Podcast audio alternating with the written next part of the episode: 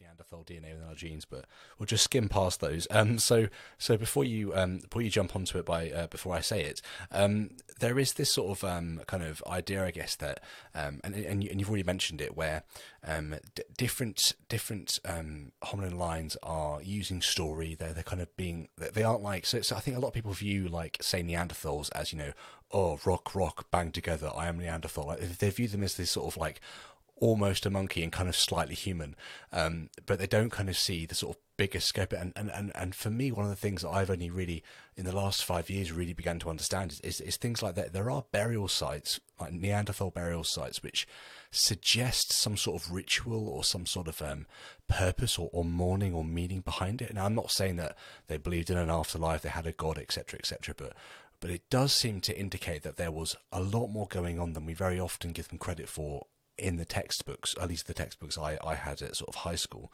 Um, so I mean, I, I, guess the sort of big question for me around this sort of um, uh, around these different sorts of species is is is really how different were they from us? The fact that they were, you know, part of them is is within some of our DNAs. The fact that we could have sat around the campfire with them, we could interact, we could commune, we could potentially even explore and maybe hunt. I don't know. I don't know how far we can stretch this, but it's uh, sort of a very big question, Erica. But how how different were they from us? Was it rock rock bash together? I am Neanderthal, or was it much more of a of a slow iterative change from one to the next, one to the next, one to the next? And the fact that we could um, have intercourse with with another sort of species and, and, and you know have that within our DNA suggests that there was a time when when that was very very close. There wasn't a huge difference. Yeah. Oh man, it's such a it's such a good and interesting question to ask. I mean, so humans and Neanderthals are ninety nine point seven percent similar, right? Our genome. Um, that is different. That is outside the range of humans to other humans. Like the two most distantly related humans will still be ninety nine point nine percent identical in their genome, uh, and then humans are ninety eight point eight percent similar to chimps, right? So, you know, it, it's possible to be very closely related to something and be quite different from them because small pheno or sorry small genotypic change have can have a large impact on phenotype so small changes in the genes can change big things with regard to behavior and bodily form and things like that as we talked about with the, the transketolase like one gene. However all the support that I've seen, and, and indeed the, the mood, the vibe, if you will, of, of anthropology today, seems to suggest that the difference between humans and Neanderthals is not very great right? We were immensely similar. And this, of course, goes for Denisovans as well. So this is three hominins inhabiting the same uh, general landscape, doing a lot of the same things. As I said earlier, we, we had the same toolboxes, right? They could utilize knots, they could accumulate marine resources. So, how much fishing were they doing? How much trapping were they doing?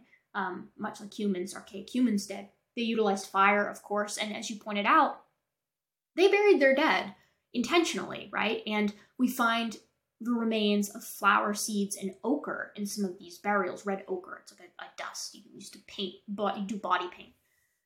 And like, why are they putting flowers on their dead and, and decorating them with what is effectively body paint, right? If they didn't have some understanding of the permanence of death, or in their understanding, maybe the impermanence of it, right? We don't know whether they had a religion or not. There's no there's no way to tell. We do find arguments for art as well present with Neanderthals. And yet, the way that their brains are structured and wired is very different from humans. They have um, a very emphasized occipital lobe. So that's this area back here that's responsible for mm, tracking motion, color, things like that. It's vision. Humans have an emphasis on the frontal lobe, which is, as I mentioned earlier, critical thinking and executive function and things like that.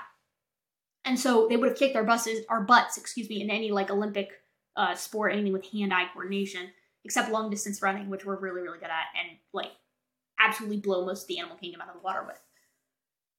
But even that, even the fact that we have a greater emphasis on the frontal lobe and, and have all of these adaptations that, that appear to be related, sorry, I have a dog, several dogs, that appear to be related to our um, that appear to be related to our ability to, to think and solve problems. This doesn't mean that they did it, right? It might just be that they were doing it in a different way. It might just be that they were that they were solving problems in a way that sort of echoes what we do, or rather, we're echoing what they're doing um, in in a way that was unique and had its own course.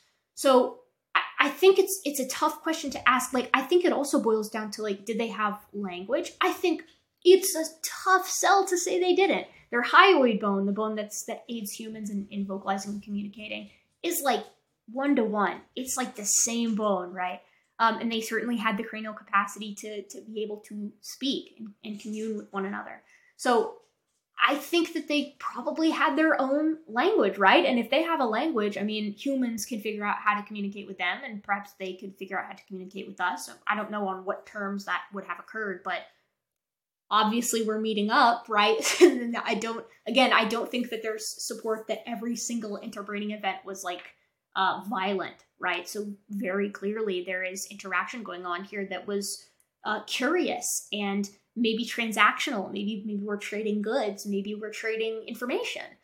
So you know, I, I think that those that what's fascinating about this though is that like because they are so similar to us culturally in so many different ways with regard to like what it is that they're doing, what they're hunting, how they're interacting with each other, they're interbreeding with us, they're interbreeding with Denisovans. Um, it's interesting to note again that they are in fact extinct. And what changed in humans must have been a very small change indeed um, that that had some very lasting repercussions with regard to to the other hominins on the landscape if that makes sense. Sorry i, I got kind of sidetracked in the middle of it because my, my freaking dogs